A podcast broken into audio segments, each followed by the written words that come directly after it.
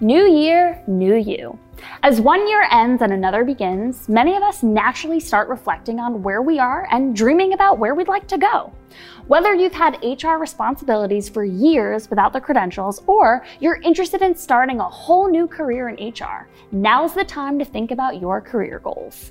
There are many paths to a meaningful and rewarding career in HR. In today's episode, I'm going to share my non traditional journey into HR and chat with a colleague who's followed a more traditional path. By the end, you'll have a better understanding of how you can become a bona fide HR pro. Today, we'll discuss a non traditional path to an HR career, a traditional path to an HR career, and how to start your HR career. Let's dive right in. The non traditional path to an HR career. I've shared some of my experience in my very first episode hosting HR Party of One. But I want to take this opportunity to tell you a bit more about my non traditional path to becoming an HR generalist at Bernard Health, Bernie Portal's parent company. I've always been passionate about helping people.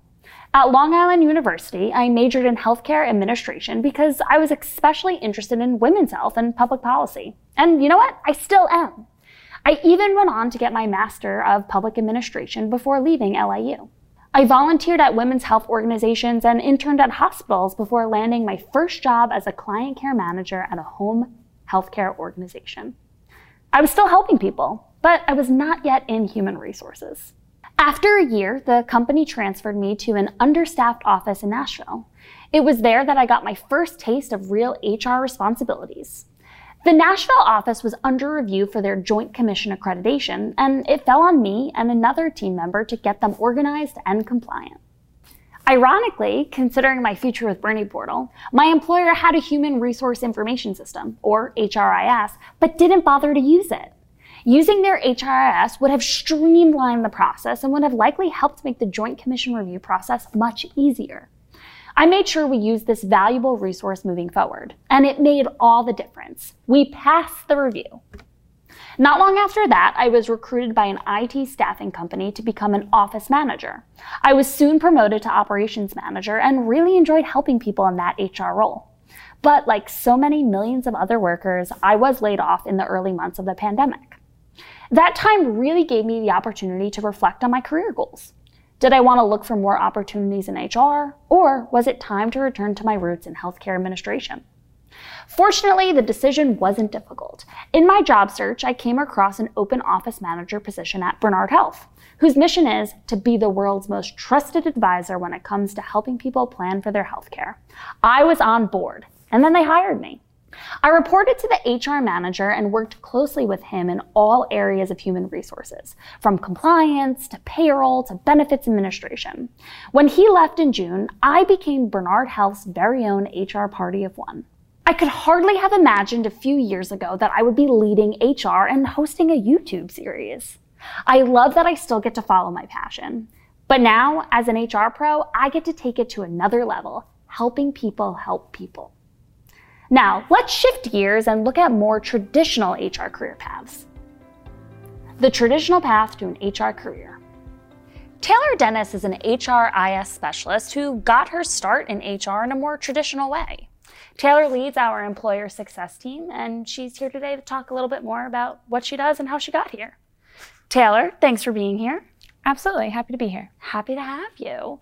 Would you mind to start us off just kind of explaining what you do here at Bernie Portal? Sure thing. Um, so at Bernie Portal, I lead our employer success team. Um, and, and, Bernie Portal is an HRIS software that um, we license to employers ac- across the nation. So the employer success team supports those employers directly. We help them utilize um, like PTO tracking, time and attendance, um, performance management, and, and so on. So we're their direct point of contact for any questions and support. That's super interesting. What exactly attracted you to HR? Yeah, so I um, I got my degree from the University of Tennessee, Chattanooga. I was a, a business major with like an undecided path. Um, I took a class on compensation and benefits, and I really really enjoyed it. Um, so I met with my advisor, and we talked about more classes I could take down that path, and it ended up being the HR path. Um, so I took classes on compensation benefits, uh, training and development, HR policy, and and that's kind of how I got down this path of a degree in HR. Well, that's great. Well, we are super glad that you're here. Do you mind just kind of explaining like what your HR path has looked like so far and what your HR career has kind of like what led you to exactly where you are today? Yeah, absolutely. So I mentioned my experience in, in my undergraduate degree. Um, I had some really great mentors and advisors in, in school, um, great professors who helped me make connections in, in the area where I was going to school. So I had opportunities to do like HR mentorships and HR internships. And I did a really interesting internship at a Fortune 500 insurance company in, in the town where I went to school. And so that's how I really got intrigued in the employee benefits space. Um, from there, I, I, graduated and I got a job at Bernard Health. Bernard is my first job out of school. Um, and and my career has just grown from there. Wow. Well, look at all that. That's like such an accomplishment so far. Thank you. Do you mind explaining how you've grown in this career? Yeah. So I started out at Bernard Health and, and Bernie Portal working with our benefit advisors, helping support them using Bernie Portal, the HRIS software. Um, but from there, I've moved into a leadership role and then now leading our employer success team, which is helping our HR professionals that are using the software directly. Um, so that has been a, a, big shift in, in focus for me. Um, I've also gotten my PHR certification, so I'm able able to provide value and knowledge to the HR professionals I'm working with and um, advice when they're utilizing the software. So um, that has been my growth, I guess, at Bernard Health. Oh, well, that's great. Well, you are a huge help here, so we're we're super excited to have you. Do you mind kind of just telling me what's the most rewarding thing about what you do? Yeah. Um, well, HR professionals, they're helping employees all day, every day. And it is really rewarding for me to be even just a small part of that and getting to touch HR professionals across the nation. I'm able to learn so much from them and I'm able to, I hope, provide some knowledge and advice to them as well. Um, so it's definitely working directly with them to utilize, utilize Bernie Portal. Well, thank you so much, Taylor, for dropping by. I loved listening to, you know, how you got your start, and what you've done here at Bernie Portal so far. Yeah. So thank you. Well, thank you for having me. Absolutely. Now that we've looked at two different types of HR paths, let's talk about how you can start your HR career. How to start your HR career. Like many professions, there's been a lot of debate about which is the best approach to starting your HR career education, which is the most traditional path like Taylor, or experience, which is the less traditional path like mine. Of course, these approaches are not mutually exclusive, but I do think it's worth comparing them to help you better plan your HR career. First, what are the pros and cons of entering HR primarily through education? Some pros. A bachelor's or master's degree program in HR offers formal, comprehensive training with accountability. Professors can become mentors and help you make connections in the industry. There are more opportunities for industry internships and support to help you take advantage of these opportunities. Some cons. The cost of tuition may be out of reach for many, even considering student loans. A formal degree program can be a huge time commitment, which may not be practical for someone with a family looking for a mid career transition. If you're interested in this path, here are some notable undergraduate programs. The University of Richmond offers a Bachelor of Science, or BS, in Professional Studies in Human Resources Management, or HRM. The program is ranked number one by HumanResourceMBA.net for its high graduation rate, small classes, and emphasis on cutting edge HR theory and practice. Classes are offered in person, online, and in a hybrid format. The Ohio State University's BS in Human Resources program has a similarly high graduation rate and offers courses in HRM and market economy, HR practices and the law, and training and development. As a public university, tuition is relatively more affordable for most students interested in HR. Clemson University recently launched an innovative BS program, Human Capital Education and Development. It's an interdisciplinary degree program that recognizes the influence of learning sciences and systems improvement science on the HR field. The program aims to use educational workforce skills to address the issues and challenges of modern organizations. If you've already finished an undergraduate degree and are looking for graduate school opportunities, here are some notable programs.